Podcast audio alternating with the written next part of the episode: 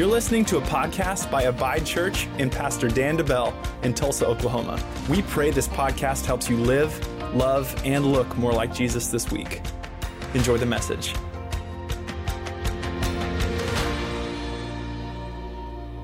Well, today we are continuing our series on prayer. In fact, we're in part number seven, uh, and we're talking about meditation. We're talking about biblical meditation. You know, in the series of prayer, we've talked about a lot of different things. We've talked about everything answering the question, why do we pray? How do we pray? We've talked about praying in the Spirit and how that's a benefit to us, how it empowers us to do God's will. We've been talking, last week we talked about prayer and fasting, what fasting is and why it's important for us to do it, and how Jesus said, when you fast, not if you fast. And today we're talking about meditation, which is another crucial part of prayer. And I think many times when we think of meditation, we think of something weird. You know, especially in America. I know for me, when I think of meditation, I think of Rafiki from The Lion King. You know, I think of um, sitting crisscross, applesauce pockets on the floor. Did anyone's kindergarten teacher ever have them do that? Anyone? Okay, two of you in here did. That's that's good. Two of you did. Um, just embarrassed myself for no reason. Yeah, sitting sitting crisscross, my legs crossed, sitting on the floor. Uh, I think of you know sitting in a corner with some candles lit, like making some weird noises. Many times when we think of meditation, that's what we think of. But actually, if we look at God's word and if we look at the original meaning behind meditation and look at how, how we see it in God's word, our eyes are going to be open to see that it's not something weird. It's not just sitting somewhere with some candles lit making some, some weird noises, but it, it's actually very, very powerful and it's a benefit to you and to me. And let's look at our key verse today. It's found in Joshua 1 8, and it says this it says, This book of the law shall not depart from your mouth, but you shall meditate in it day and night, that you may observe to do according to all that is written in it. For then you will make your way prosperous, and then you will have good success. Then you'll make your way prosperous, then you will have good success. A couple things to look at as we look at this key verse right here. It really breaks down exactly what meditation is. It says what? It says, and if you meditate in it, what are we talking about? We're talking about God's word. And when this when this verse was spoken, they didn't have the entire Bible. And luckily we today we do. We have the entire Bible so that we know God's word. We know the end of the story, we know the beginning of the story, we know the in between. So we have a benefit. But what does it say? Let it not depart from your mouth. It should be continually coming out of your mouth. Does that mean that every time I speak, every conversation I have, does that mean that I have to be quoting scripture, giving the reference to it like I have to be doing that? No, it doesn't necessarily mean that. It means though that everything that I speak, every conversation I have, it what? It speaks life, that there is life and there is words coming out of my mouth that align with God's word. It doesn't necessarily mean that I have to be quoting scripture all the time, right? That'd be a little bit ridiculous. I couldn't even have a normal conversation, but it does mean that I speak life, that when I speak, when I have conversations, when I post things on social media, what am I doing? I'm saying things, speaking things, posting things that align with God's word. It shall not depart, shall not stop coming out of your mouth, but you shall meditate in it day and night. Then you may observe to do according to all that is written. What? When I meditate, we're going to talk about what that means in just a second. When I meditate, it helps me walk in obedience to God's word. Then I will observe to do according to all that is written in his word. That's what it says. But look at this. The last part of that verse, verse it says this For then you will make your way prosperous, and then you will have good success. Then God will make your way prosperous? No, you. We've been talking this entire series, we've been talking about how you and me, we have a part to play. That yes, that God is, uh, He is all knowing, He is all powerful, He is a sovereign God, yes, but God has done something amazing for you and for me. God has bound Himself to His word. He's bound himself to his word that if he said it, he will do it. And part of that is what? Us partnering with God to carry out his will in our lives and on this earth as it is in heaven, we have a part to play. And that's what meditation does. It helps us, it helps you and me what? Live a successful and prosperous life. That's what it says. Then, if you meditate, if you speak God's word, if you're meditating on it, if you're walking in obedience, what does it promise? Then you will make your way prosperous, and you will have good success. There's a promise in here for you if you choose to meditate on God's word. Let's talk about it then. Let's talk about it. The first fill in the blank is this if you're taking notes. Biblical meditation involves speaking. Biblical meditation involves speaking. Biblical meditation meditation is not lighting some candles, sitting in a corner somewhere and making some weird noises, okay? For long periods of time. That's not what it is. Biblical meditation is not clearing your mind. Well, I'm just going to get quiet. I'm going to make some noises. I'm going to hum for a little bit. I'm going to clear my mind. Can I tell you this? Uh, if you clear your mind, if you try to remove all these thoughts from your mind, you're opening the door for the devil to place thoughts in your mind. When I clear my mind of everything, I'm opening the door for the devil to plant thoughts in my mind. I'm giving him an open door. Christian meditation is to be solely on the Word of God and what it reveals about God and His works. Christian meditation is to be solely dwelling, speaking, thinking on the Word of God, not clearing my mind for nothing. No, I, I am eliminating distractions, yes, but why? So I can more focus on God's Word. In fact, let's look at this definition of meditate from the original Hebrew word. It, it means this. There's a few definitions here. This first one is the most accurate. Then there's some alternatives that come from the, the, the root word in the Hebrew meditate. Let's look at the first one. It says, to quietly repeat scriptures in a soft, droning sound while utterly abandoning outside distractions. The second one says to speak with oneself, murmuring in a low voice. And I love this last one. The same root word for meditate in the Hebrew is the same meaning as the growl of a lion over its prey. The growl of a lion over its prey. Man, I love that. This is why God's word is so amazing, because this is God's will for you.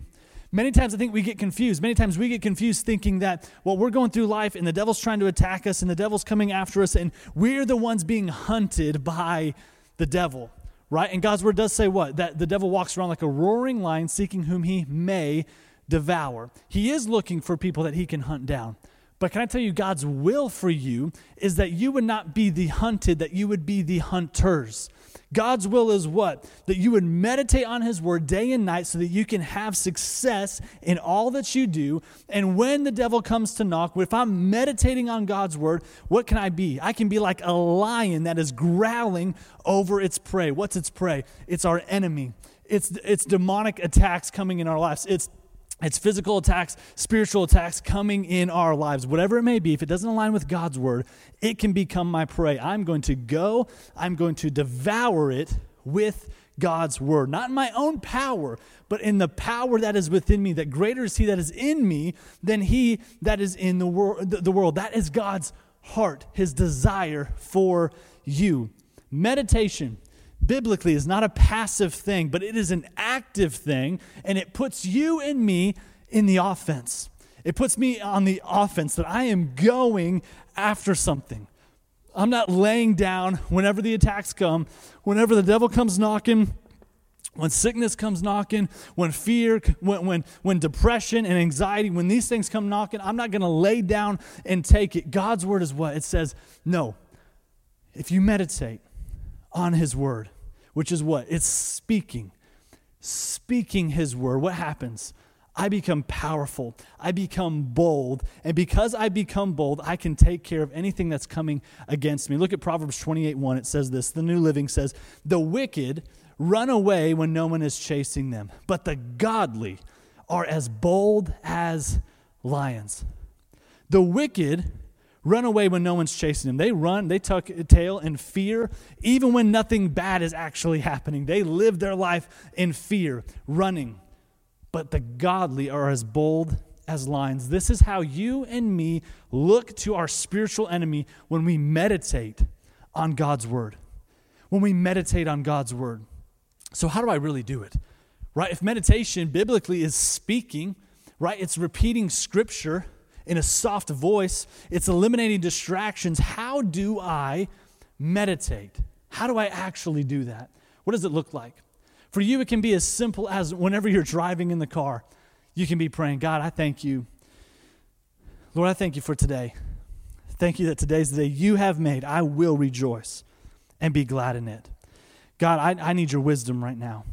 God, I'm facing a tough decision, and Lord, I need your wisdom. I don't need my wisdom or man's wisdom, but I need heavenly wisdom. Your word says that if we lack wisdom, we can ask for it, and you will give it to us liberally. And God, I believe your word. And so I ask you for it, and I'm expecting to have your wisdom in Jesus' name. God, I'm facing this sickness in my life. God, this thing that I've been dealing with for too long, your word says that by your stripes, I was healed. And God, I believe that, and I receive my healing today. I thank you that even though I feel in pain, even though I feel sick, I thank you that I choose to believe that your word is true above my feelings. I am walking in complete healing. I'm expecting it today in Jesus' name. What am I doing as I go throughout my day? I'm not quoting scripture by reference per se, but what I am meditating and speaking softly as I'm driving in the car, as I'm walking into a meeting, as I'm going throughout my day, what am I doing? I'm meditating by speaking God's word, reminding myself of his promises, building my faith. I'm doing something for my spirit. But here's the biggest thing about meditation that we have to realize meditation is what? It's speaking biblically. We have to realize that we are meditating on something, whether we realize it or not. You are meditating on something, whether you realize it or not. It's your words. What are you speaking on? It's what it's what the, the, the Hebrew definition is what to speak with oneself. What are you saying about yourself? What are your thoughts as you're driving alone in the car? How do you feel, how do you feel as you go throughout your day? Are you living in defeat? Are you living in fear? Do you let anxiety control your day? What are you meditating on? You're meditating on something, whether you realize it or not. What's your words like? Do your words align with the life of God's word? Are you speaking life? Are you asking God for help? Are you praying throughout your day, meditating on His word day and night? If not, the devil's going to come knocking and he's going to kick your butt every single time. Biblical meditation involves speaking. It's you and me speaking His word over our life, what, day and night. Let it continually be on our lips. So let's ask the big question then why? Why do I need to meditate? Why do I need to meditate on God's word? We looked at one verse, right, where it talks about if you meditate, you're going to have great success. That's good. That's a good thing, but there's other reasons why we need to meditate. The first one is this if you're taking notes, fill in the blank. It builds my faith. Why do I need to meditate? It's because it builds my faith. You know what I love is over the past several weeks, we've been talking about a lot of these similar things. We've been talking about building our faith, especially when it comes to prayer and fasting, when it comes to praying in the Spirit, how that helps build our spirit up, our spirit man. It's like a, a workout for our spirit. We've been talking about all these things. And what I love about God's Word is that it's all so simple. All of these things over all these weeks that we've been talking about with prayer, what they all come together simply they're not complicated. And if, if we're not careful, the most complicated thing, we can, we can turn the simple thing into the most complicated thing.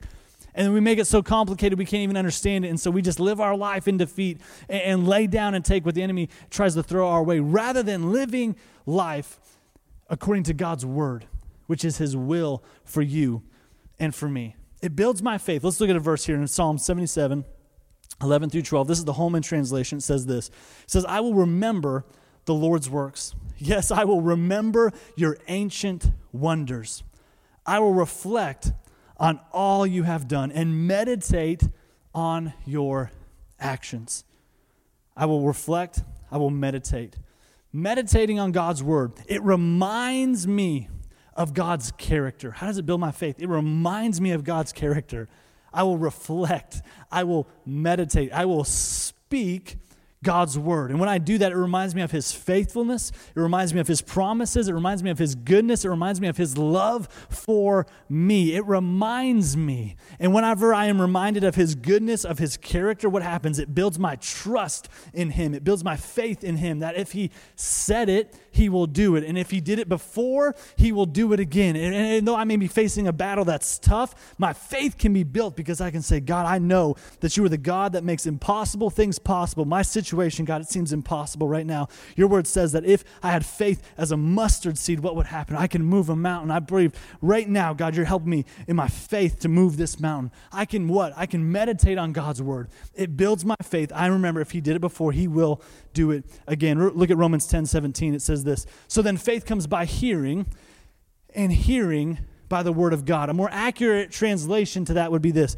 So then faith comes by hearing, and hearing, and hearing, and hearing, and hearing, and hearing, and hearing, and hearing, and hearing, and hearing, and hearing, and hearing, and hearing, hearing by the word of God. It's an ongoing thing. In the original language, it's an ongoing action. Faith comes by hearing continually, always the Word of God. Can I tell you this? The best way for you to hear God's Word is to hear yourself saying it out loud.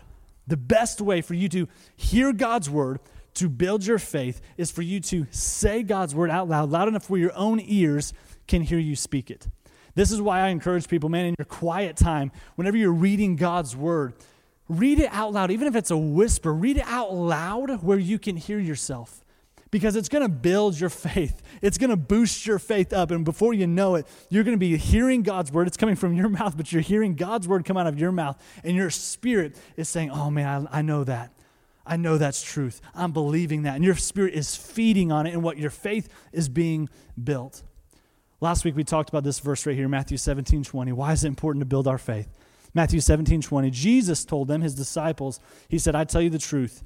If you had faith, even as small as a mustard seed, you could say to this mountain, Move from here to there, and it would move. Look at this. Nothing would be impossible.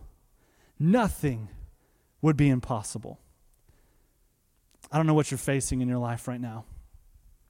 I don't know if you're facing a mountain, a physical mountain, a sickness, a, um, a, something going on in your family. I don't know if you're facing a spiritual mountain. Maybe it's an addiction, or maybe it's something going on behind the scenes. But can I tell you this? God's word promises, Jesus promises, that if we would have the faith, even of a mustard seed, which is what? It's a crumb. That little bit of faith can what? It can move mountains. What does it say? Nothing would be impossible. Why is it important to build my faith? By meditating on God's word. Why is that important? so that I can move mountains. And when I can move mountains in my life, guess what happens? I have the faith. My faith is then like a snowball. It continues to grow and grow. And what? I can start to move mountains in other people's lives. I can pray and watch God work in other people's lives as well. When my faith is built, I can move mountains. Why do we meditate? Number one, it builds our faith. Number two is this it renews my mind. It renews my mind. What we have to remember is this our spirit is made brand new at salvation. It's made brand new. We get a brand new spirit. God's word says that what? He takes out that old heart of stone, that spirit of stone that's hard, and He gives us a soft, brand new heart, a brand new spirit, which is what? It's actually a piece of His spirit. It's the Holy Spirit. He puts it on the inside of us, and now we are made brand new on the inside at salvation. Our spirit is. But even though our spirit is made brand new at salvation, we have to renew our minds daily. In fact, we have to renew our minds throughout our day. What does that mean? I have to make my mind brand new throughout my day. I have to renew my mind throughout my day. Let's look at Romans 12, 2. It says this. It says, And do not be conformed to this world, but be transformed by the renewing of your mind, that you may prove what is that good and acceptable and perfect will of God. Renew your mind. Don't be, don't be like the world. We're called to be different. We're not called to live like the world. We're called to live and to shine like bright lights in a dark, perverted, twisted world. We're supposed to live differently. When people see us, interact with us, work with us on the job site, they should say, Man, those people are different. You are different than everyone else. That's right, because I have Jesus inside me. His Holy Spirit is working in me and it's working through me. I should be different. But transformation, what happens? It comes from renewing my mind. When I renew my mind, I can live like Jesus. But I have to do it. It has to be a, a, a conscious decision every single day. If you want to see God's will come to pass in your life, it starts with renewing your mind every single day. This is what Romans 12, 2 promises. What? It says, be transformed by renewing your mind. Be transformed from the inside out by renewing your mind every single day in God's word. And then, what does it say? Then you will prove what is the good, acceptable, and perfect will of God. Then what? God's good will for you, His perfect will for you, His acceptable will for you, for your life will show up when what? When I do my part, when I renew my mind. If I want to see God's will come to pass in my life as it is in heaven, what do I have to do? I have to renew my mind daily. Let's look at another verse here in 2 Corinthians 10, 3 through 5. Why is the mind so important? Look at this verse. It says, For though we walk in the flesh, we do not war according to the flesh. For the weapons of our warfare are not carnal, but they are mighty in God for pulling down strongholds, for casting down arguments, and every high thing that exalts itself against the knowledge of God. Look at this bringing every thought into captivity to the obedience of Christ. Bringing some thoughts into captivity? No. Bringing just the, the really bad thoughts into captivity? No. Bringing every thought captive what does that mean? Whenever a thought comes into my mind that does not align with God's word, what am I doing? I am taking it captive. The, the original language here, the original definition of take captive is to take captive with a spear to the back. That's what the original Greek uh, means. If you look up the, if you do some research on it, to take captive with a spear to the back, it's an aggressive thing. If it shows up, it's an enemy behind, uh, behind our lines. And what do I have to do? When that thought shows up that doesn't align with God's word, I have to capture it immediately. I can't let it linger. Why? Because thoughts that don't align with God's word become strongholds if they linger. Thoughts that don't align with God's word, they become strongholds in our lives if they linger. This happens in the church world all the time. Religious people, good Christian people have strongholds, but they're religious strongholds. They're things that have held them back. An easy example is with healing. We've been talking about this a lot lately as we've been going through this series. We've been talking about God's will to heal. God wants his people. Jesus paid a high price so that you could have healing in your body. But what happens? Along the way, we prayed for someone and they didn't see their healing. And do I have all the answers for why they didn't receive their healing? No, I don't. But I prayed and nothing happened and they didn't, they didn't get their healing. And so, what happens? Many times people will take that, and rather than saying, Man, we prayed and nothing happened, let me get in God's word and see what God's word has to say about healing. And you're going to find out that Jesus, what did he do? He healed. He never said, Oh, it's not God's will for you, but I will heal you. That wasn't what he said. He healed people. We know it's God's will to heal people. But many times when we prayed, nothing happened. We take that thought and say, Well, maybe it's not always God's will to heal and we take that thought that doesn't align with God's word. You can't, there's no verses in there that shows that. We have a million verses that show us what? That it is God's will to heal. But when we take that and we let it linger, and before you know it, we let it linger so long that it becomes a stronghold. And what do strongholds do? They're not necessarily a sinful thing, but strongholds will keep me from even, from even asking God for healing. For me, even asking God to work in my life. I don't even have the faith to ask because I don't even think it's God's will because of one human instant rather than the truth of God's word. This is why he writes take every thought captive. When it shows up and it makes you doubt God's word, I need to get in God's word and I need to say, hang on. Does that align with God's word? If it does, I believe it. If it doesn't, I have to take it captive. I have to sit it down and teach it to obey Christ, or I need to tell it to get out in Jesus' name. And I'm not going to let it linger, I'm not going to dwell on it. To live a victorious life over your enemy, we must take every thought captive. But to do that, what do I have to do? I have to know God's word. If I don't know God's word, if I'm not a student of God's word, how can I take a thought captive to make it obedient to God's word? I don't even know what his word says. I have to be reading his word, studying his word day and night. Philippians 4 8 says this Finally, brethren, whatever things are true, whatever things are noble, whatever things are just, whatever things are pure, whatever things are lovely, whatever things are of good report, if there is any virtue, and if there is anything praiseworthy, look at this meditate on these things. What are those things? It's God's word. All of those things are God's word. God's word is true, it is noble, it is just, it is pure, it is lovely, it is of good report, it is virtue, it is praiseworthy. Meditate on that. What is meditation? It's speaking. Speak about that. Speak about what is true, what is lovely, what is praiseworthy. And look at the promise of God. If I choose to renew my mind, if I choose to speak God's word over my life, meditate on it, which renews my mind, what's the promise of God? In Isaiah 26, 3, it says this you, it says, You, God, will keep him, that's us, in perfect peace, whose mind is stayed on you because he trusts in you. When I renew my mind by, through meditation on God's word, what am I doing? I'm fixing my thoughts on Jesus. My mind is stayed on Him, the author, the finisher, the perfecter of our faith. I'm laying aside any weight, any sin that might trip me up. I'm running with endurance the race before me. I'm fixing my eyes on Him. And what happens? God says, I will keep you in perfect peace. If you need peace in your life, what does it start with? Meditating on God's word, which is helping me renew my mind. And when my mind is fixed on Him, He says, I will give you perfect peace. Point number three is this as we wrap up. Why do I need to meditate? It brings blessing. Meditating on God's word, it brings blessing in our lives. Let's look at Psalm 1, verses 1 through 3. It says this It says, Blessed is the man who walks not in the counsel of the ungodly, nor stands in the path of sinners, nor sits in the seat of the scornful. But his delight is in the law of the Lord, and in his law he meditates day and night. Verse 3 He shall be like a tree planted by the rivers of water that brings forth fruit in its season, whose leaf shall not wither, and whatever he does shall prosper.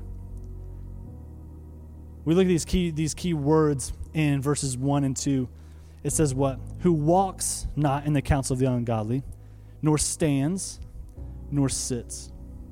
What do we see there? We see a progression walks, stands, sits. Many times in our lives, I know many Christians who have good intentions. Well, I'm going to go out and I'm going to I'm going to save the lost. And I'm going to go out and I'm going to get and surround myself with with lost people so that I can win them for Christ. But can I just tell us to take a moment to step back and to look at the example of Jesus? Look at the example of Jesus.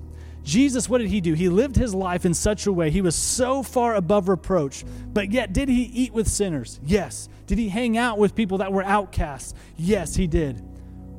But he lived his life in such a way that he bared fruit of the kingdom. And because he was bearing fruit of the kingdom, what? Even the worst nastiest sinners would run to Jesus. They would run to him. Look at Zacchaeus, right? Zacchaeus in his fancy robe, this rich, this rich man, he what does he do? He climbs up in a tree. He's a crook, he's a thief, but he climbs the tree to see Jesus. He took the first step. And because Jesus saw him coming and he was willing, Jesus said, Hey, I'm to eat at your house today. Zacchaeus, I'm coming to your house today and Zacchaeus was forever changed. But many times, what we do, if we're not careful, is we say, I'm going to win people. I got a heart to win people, and I'm going to try to win the lost. And what I do is I surround myself with lost people. But I surround myself with people that are have influence into my life. And before I know it, what am I doing? I am walking in the counsel of the ungodly. I've surrounded myself with lost people, more lost people than faith filled believers. I'm walking in the counsel of the ungodly. I'm just passing by, but I'm walking with them. And if I'm not careful, what will I do? I'll stand and linger a little bit in the path of sinners. And if I'm not careful, what will I do? I will sit down in the seat of the scornful. And what happens whenever I sit down? When I sit down, I have become just like them. Can I tell you, I'm not called to be like them. You're not called to be like the world. You're supposed to be in the world, yes, but again, you're supposed to shine bright. What did Jesus do? Though he sat with them, they made the first move. I have to make sure that when I'm meditating on God's word, what is the biggest thing it helps me do? It helps me walk in obedience to God's word. And so if I'm putting myself in a compromising situation to try to win lost people, but I'm, I'm but in doing so, I am walking in disobedience to God's word, I'm doing more harm than good. Because God's word says, look, don't do it. Don't walk, don't stand, and don't sit. But what are you called to do? You're called to delight in the law of the Lord. That means I take joy in obeying his word and I meditate on it, what, day and night. I'm speaking about it day and night. And what's the promise from God? In verse 3, it says, He shall be like a tree planted by the rivers of water that brings forth fruit in its season. This is what Abide Church is all about. We want to help people abide in Jesus. That means I live in unison with Him and I produce His fruit. I produce His fruit, His power, His joy, His love. It comes out of me. I'm producing fruit because what? I'm planted by the rivers of water. Look at this, whose leaf shall not wither. What did Jesus say? He said, Look, anyone who drinks of my cup of the water I shall give, you'll never thirst again. Though I may have needs come up in my life, I know that Jesus satisfies me. I don't need that stuff. I have stuff that's pressing on me, but guess what? Jesus is all that I need. He is my source for everything. He satisfies me. I don't thirst for other things. And when I meditate, what does he say? Whatever he does shall prosper. Whatever you put your hand to will prosper. But what's your job? Obedience. Obedience. When I meditate on God's word, I know his word, I speak it over my life. It helps me walk in obedience to him. And when I walk in obedience, and I don't walk with sinners, and I don't stand and I don't sit with them, but I walk and I live my life in righteousness, in purity, guess what happens? I get the chance to lead people to Christ, and God says that everything I put my hand to will prosper. You know this. I don't know if many of you know this, but I used to work at Chick Fil A. The first season of my life, I worked there at Chick Fil A, and I did all, all things back, uh, you know, in the kitchen, up front, in the drive-through. I worked everywhere, and it was a great experience for me but I hate to burst your bubble, but there's not all, it's not just Christians that work at Chick fil A. There's a lot of hurt people at Chick fil A, a lot of lost people that work at Chick fil A. And in the season of working at Chick fil A, I came in and I didn't come in and I didn't go into the break room and start preaching Jesus with my Bible open and say, hey, if you guys, if you guys don't get your act together, you're going to hell. That's not what I said. I just came in and I kept my eyes fixed on Jesus. I meditated on his word day and night. I'd be back there, bread and chicken, frying chicken in the back. And while I was doing it, I was praying in the Spirit, meditating on God's word. No one heard me. I wasn't being weird, just quietly to myself, just working, loving on God, spending time with Him. But can I tell you this? As I went through, and as people and my coworkers were going through things in their life, and as they faced issues in their life, can I tell you what would happen? Whenever they needed someone to talk to, whenever they needed good advice, who did they come to? To me. Not because I'm so great, not because I have all the answers, but they saw the way that I lived my life day in and day out, I showed up early, I had a great attitude, and I was willing to stay late just like Jesus would. And what happened? When they needed help, they would come to me and, and ask, Hey, man, can we sit and talk after work? You bet. And guess what? It wasn't even about me. I didn't give them my wisdom. I didn't give them my insight because I was meditating on God's word. I got to give them God's wisdom and say, hey, here's what God's word says about that situation that you're facing. Here's what God's word says, and that's truth. That's truth about your situation right here in God's word. Let me share it with you. But guess what? I didn't have to run and bang down the door to reach them. When I lived my life walking in obedience, meditating on God's word, guess what? God opened the door for me to reach lost and hurting people. And guess what? Everything I put my hand to prospered in that season of my life. God showed his blessing, he poured out his blessing on my life. It all starts with what? Meditating. Meditating on God's word. Let's look at this last verse, Joshua 1 8. It says this. This is the new living. It's a little bit different, but I love it. It says this it sums it up. Study this book of instruction, what? Continually. Meditate on it day and night, so you will be sure to obey everything written in it. Only then will you prosper and succeed in all that you do. Only then. When I study, when I meditate, when I obey, then I will prosper. Here's your action steps for today. This may seem so elementary, but if you will do this, I promise you, God will transform your life. This is how we meditate. Here's the action steps. How do I meditate practically? Number one, I need to study God's word. I need to speak God's word, number two. And number three, I need to obey God's word. If I'm not a student of God's word, I don't know what to meditate on. I'll meditate on something, but it won't be His word. I need to know what to speak. When I speak God's word, guess what? Life and death are in the power of the tongue. God can will life for you. But you can walk into a situation and speak death, and guess what? You'll never see the life that God has willed in your life.